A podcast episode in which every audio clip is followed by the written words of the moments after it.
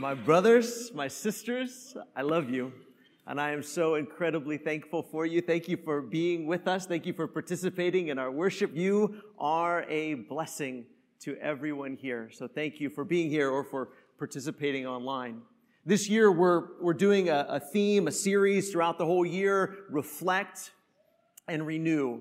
In fact, if you didn't get a chance a few weeks ago when we took the spiritual self-evaluation, you can still find that on our website. It's ccmcdermott.org slash evaluation. You might want to write that down if you need to go and, and take that for the first time or maybe take that again. Uh, but I would encourage all of us this year to be evaluating ourselves. But with that said, I felt like I needed to stick a, a series in this year where we talk about our tendency when we evaluate ourselves to evaluate ourselves by comparison.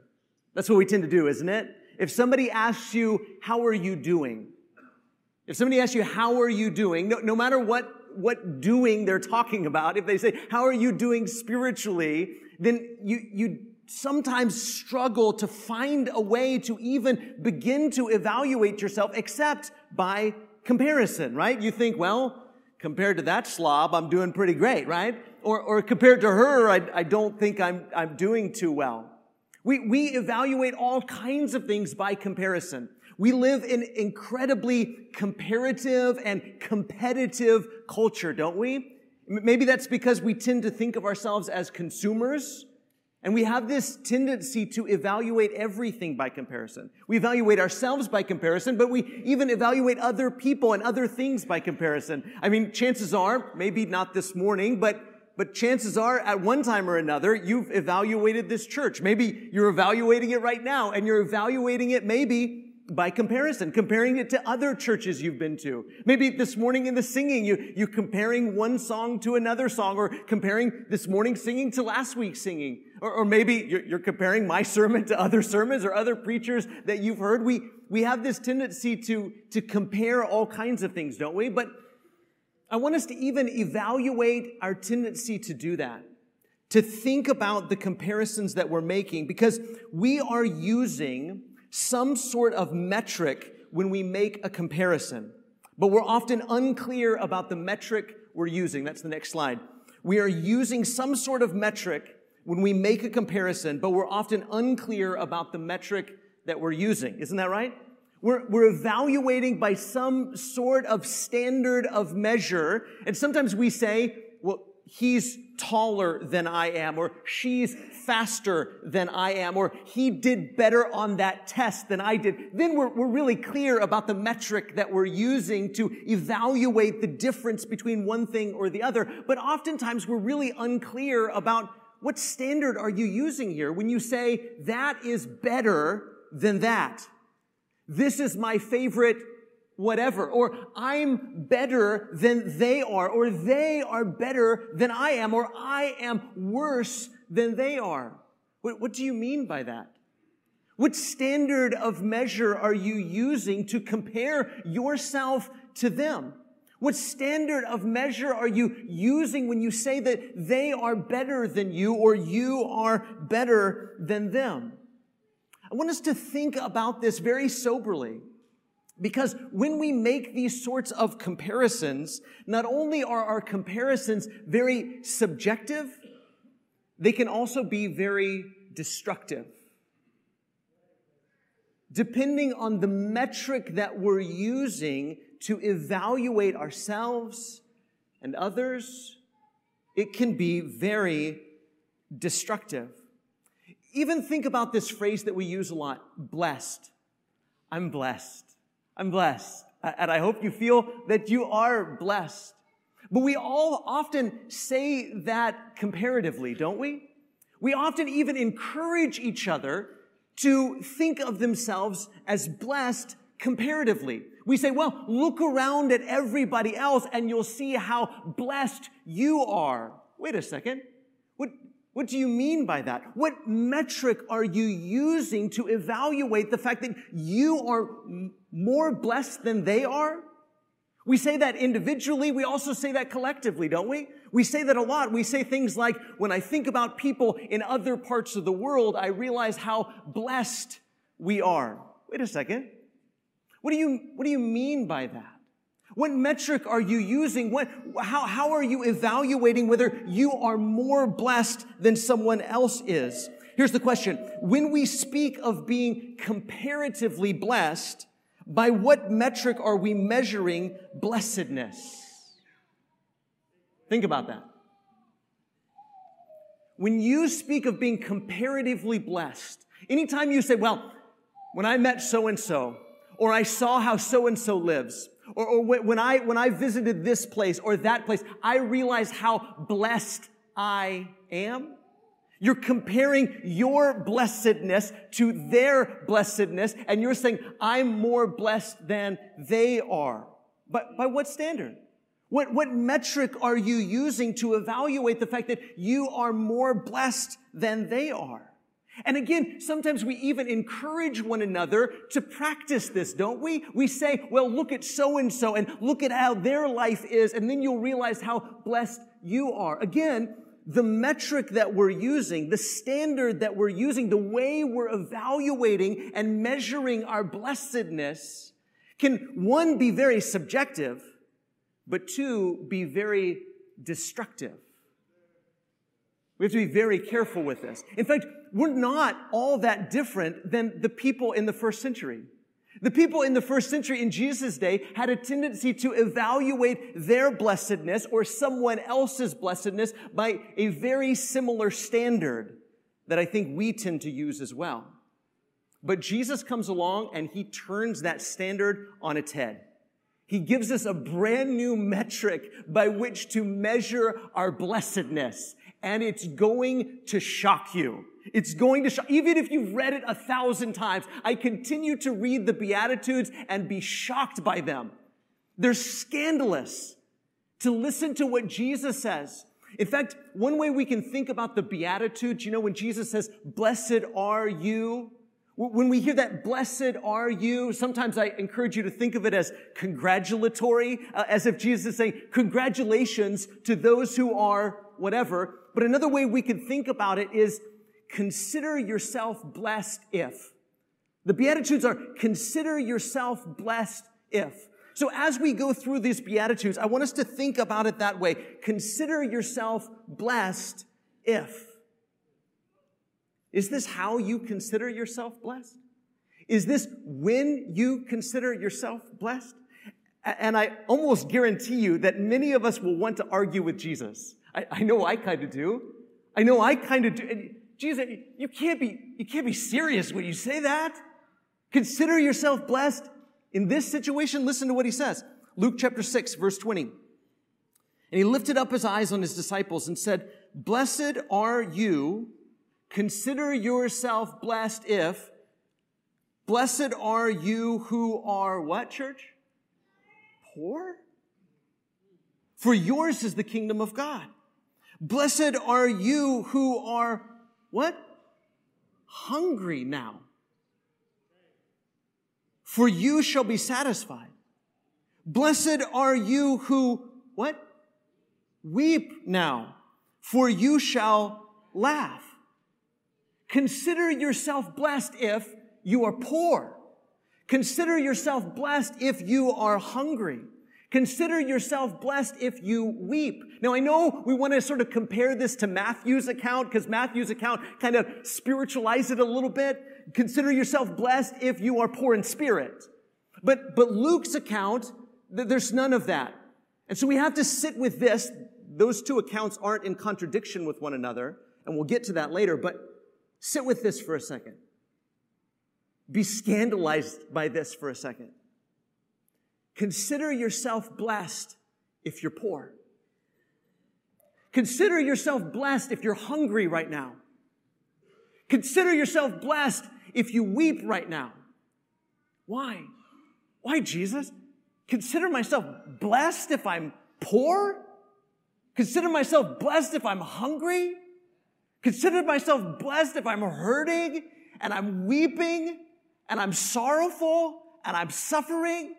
Why would I consider myself blessed in those situations? He says, because you have the kingdom of God. Consider yourself blessed if you're poor because you have the kingdom of God. Consider yourself blessed if you're hungry because you're promised satisfaction. You will be satisfied. Consider yourself blessed if you weep because you have the promise of eternal joy. You will laugh. But, but even there, we kind of want to argue with Jesus, don't we? And say, well, hold on a second. Well, what about us that aren't poor? What, what about us that, that aren't hungry? What about us that aren't weeping? I, I feel pretty good. I have quite a bit of money. I, am laughing. I'm full. I, I'm kind of satisfied. What about us? Are you, are you saying that we can't have the kingdom of God? Are you saying that rich people can't have the kingdom of God? Are you saying that, that full people can't, can't be satisfied by God? Are you saying that, that if I'm enjoying life right now and not weeping, that I'm not going to, to have that eternal joy? And I think Jesus would say, no, no, I'm not saying that you can't have the kingdom of God unless you're poor, but it helps. But it helps. It helps if you're poor. It helps if you're hungry. It helps if you're weeping. In fact, Jesus would say it this way in Luke chapter 18. He said, How difficult it is for those who have wealth to enter the kingdom of God. For it's easier for a camel to go through the eye of a needle than for a rich person to enter the kingdom of God. It's incredibly difficult. If you don't know hunger, if you don't know poverty, if you don't know sorrow, it is incredibly difficult for you to even see the kingdom of God, much less enter it. It is nearly impossible for rich people and full people and laughing people and comfortable people to find and enter the kingdom of God. Now again, if, if we know poverty and we know hunger and we know sorrow, this, this feels like really good news, doesn't it? But if we're rich and we're full and we're comfortable and we're happy, this seems kind of scandalous, doesn't it? But, but don't miss the fact that Jesus is turning the measurement by which we tend to measure blessedness on its head. And that was true in the first century and it's true today. Because don't you know that the people in the first century did the same thing that we do? If you're rich, you say, Oh, I'm so blessed. I am so blessed to have all this money. I am so blessed to be so full. I'm so blessed to be so comfortable. I'm so blessed to be so happy. And Jesus says, ah, ah, ah, ah. No, actually, Consider yourself blessed if you're poor. Consider yourself blessed if you're hungry. Consider yourself blessed if you're weeping. Because it's you. It's you who know poverty. It's you who know hunger. It's you who know sorrow that can see what you need to see and appreciate what you need to appreciate. He goes on. It gets even more difficult. Verse 22. Blessed are you. Consider yourself blessed if. Blessed are you when people, what? Hate you. And when they, what? Exclude you and revile you. That means beat you up with their words and spurn your name as evil on account of the Son of Man. Rejoice in that day and leap for joy, for behold, your reward is great in heaven. There is a great treasure being stored up for you in heaven. For so their fathers did to the prophets. Consider yourself blessed when you're poor. Consider yourself blessed when you're hungry. Consider yourself blessed if you're sorrowful. Consider yourself blessed when people hate you when people exclude you, when people revile you, when people spurn your name as evil? Nobody thinks like that, do they? People in the first century thought the same way that people today do. If you're famous and everybody loves you and people applaud when you come down the street, you think, wow, those people are blessed. I'm so blessed to have people like me. I'm so blessed to be famous. I'm so blessed to be well liked. Jesus says, uh uh-uh, uh, hold on. No, now, that's not the way we measure blessedness in the kingdom. That's not the way we measure blessedness in the kingdom. We don't measure blessedness by dollars and cents. We don't measure blessedness according to the weight of the food that you have. We don't measure blessedness according to how much applause you get. In fact, he turns everything upside down and he says, Consider yourself blessed when you're hated, when you're excluded, when you're reviled, when people spurn your name as evil. He says, Rejoice and leap for joy. I mean, again, we want to argue with Jesus, don't we? We want to say, that's, that's not how you measure blessedness. Jesus says it is in the kingdom. Why? What is it that poor people and hungry people and weeping people and persecuted people have in common? They are desperate for someone to rescue them. They are desperate for God. Their awareness of their need and dependence on God is heightened because of their situation. They are poor in spirit because they are poor in pocketbook. They realize I desperately need God. They, they can't pull themselves up by their bootstraps. They don't even have boots, much less bootstraps. These are people who realize and recognize and are aware of the fact that they desperately need God. And they cry out to God like the psalmist saying, rescue me, deliver me, save me. You are my only hope. And those are the kind of people that Jesus is talking to. Saying, stop, stop thinking that the rich and the famous and the powerful and the popular and the well-liked people are the blessed ones. They're not the blessed ones. Blessed are you who are poor. Consider yourself blessed if you're poor. Consider yourself blessed if you're hungry. Consider yourself blessed if you're sorrowful. Consider yourself blessed if you're persecuted. Because you see what you need to see. You're desperate for the help of God. You hunger and thirst, not just for food, but you hunger and thirst for righteousness, for God's justice. You desperately need Him to show up and to save you and deliver you. And Jesus says, that's why the kingdom belongs to you. That's why these promises belong to you. You're hungry right now, but you won't be hungry very long. You're sorrowful right now, but you won't be sorrowful forever. You're poor right now, but you won't be poor forever. This is only going to last a moment. So consider yourself blessed if your situation has heightened your awareness of your need and total dependence on God. Look at verse 24. Again, it just keeps getting harder, but he says, But woe to you, woe to you who are rich, for you've received your consolation. Woe to you who are full now, for you shall be hungry. Woe to you who laugh now, for you shall mourn and weep. Woe to you when all people speak well of you, for so their fathers did to the false prophets. If Jesus is saying with the Beatitudes, blessed are you when, blessed are you if, blessed are you poor, then he's saying the opposite to the rich, isn't he? Don't consider yourself blessed just because you're rich. Don't consider yourself blessed just because you're full. Don't consider yourself blessed just because you're comfortable. Don't consider yourself blessed just because you're having a good time. Don't consider yourself blessed just because people like you and speak well of you. Because all of those things are going to be gone in a moment. You're full now, you have money now, but all these things are just momentary. As I was driving here this morning, maybe you had the same experience. As I was driving here this morning, I looked out and there was a field full of fog. You know, it was right on the ground. And I thought to myself, if I ran out there and I grabbed a handful of fog and I had that fog in my hands, how, how blessed would I be to have a handful of fog, right?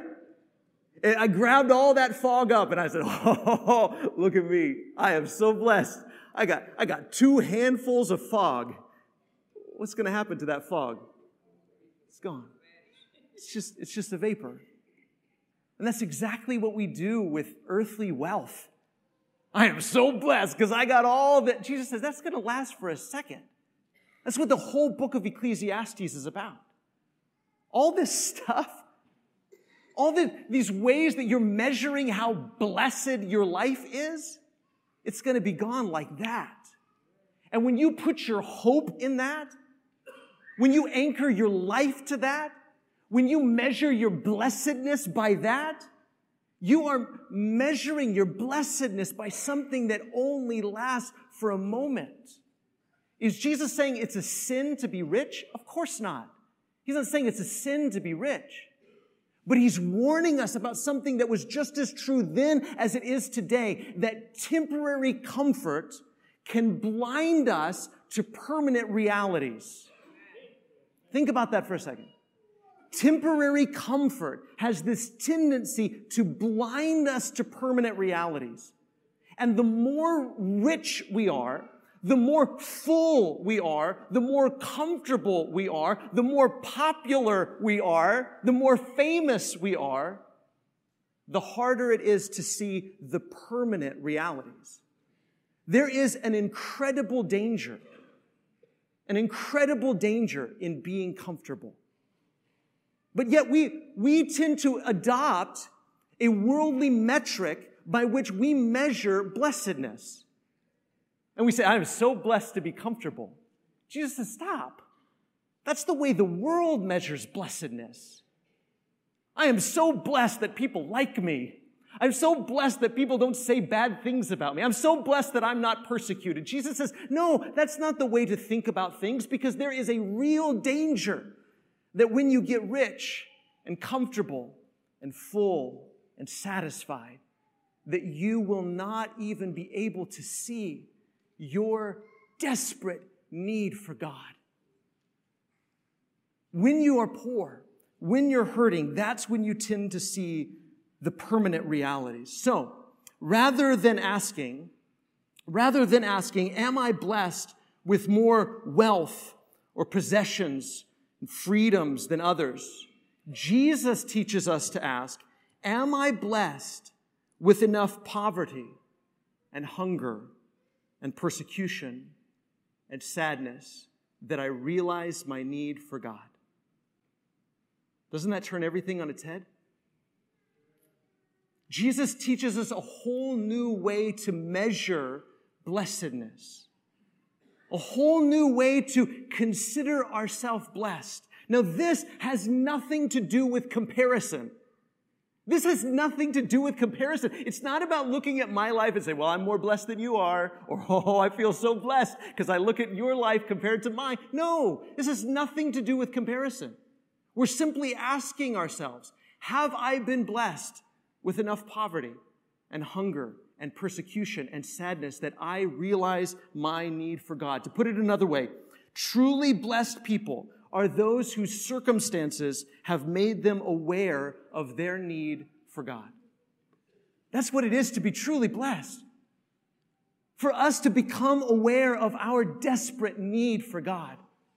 And so, if you've had, if you've had sorrow that has revealed to you your desperate need for God, consider yourself blessed.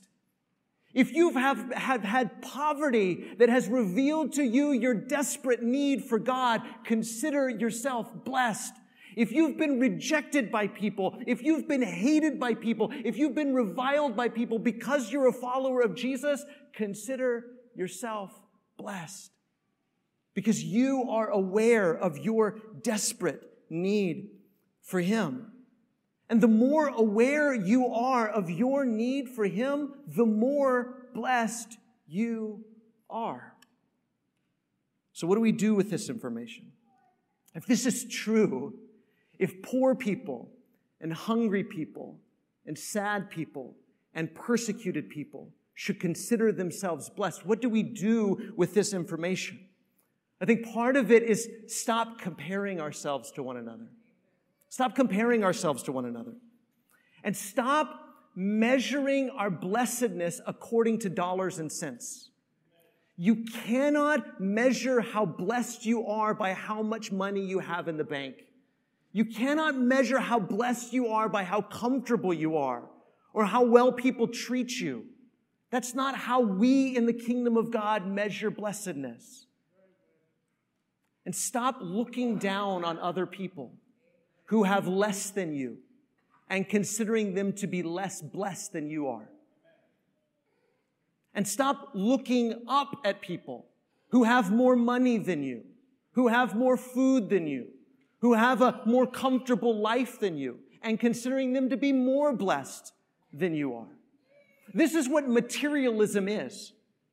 Materialism could be defined as counting or considering or measuring our blessedness according to material goods.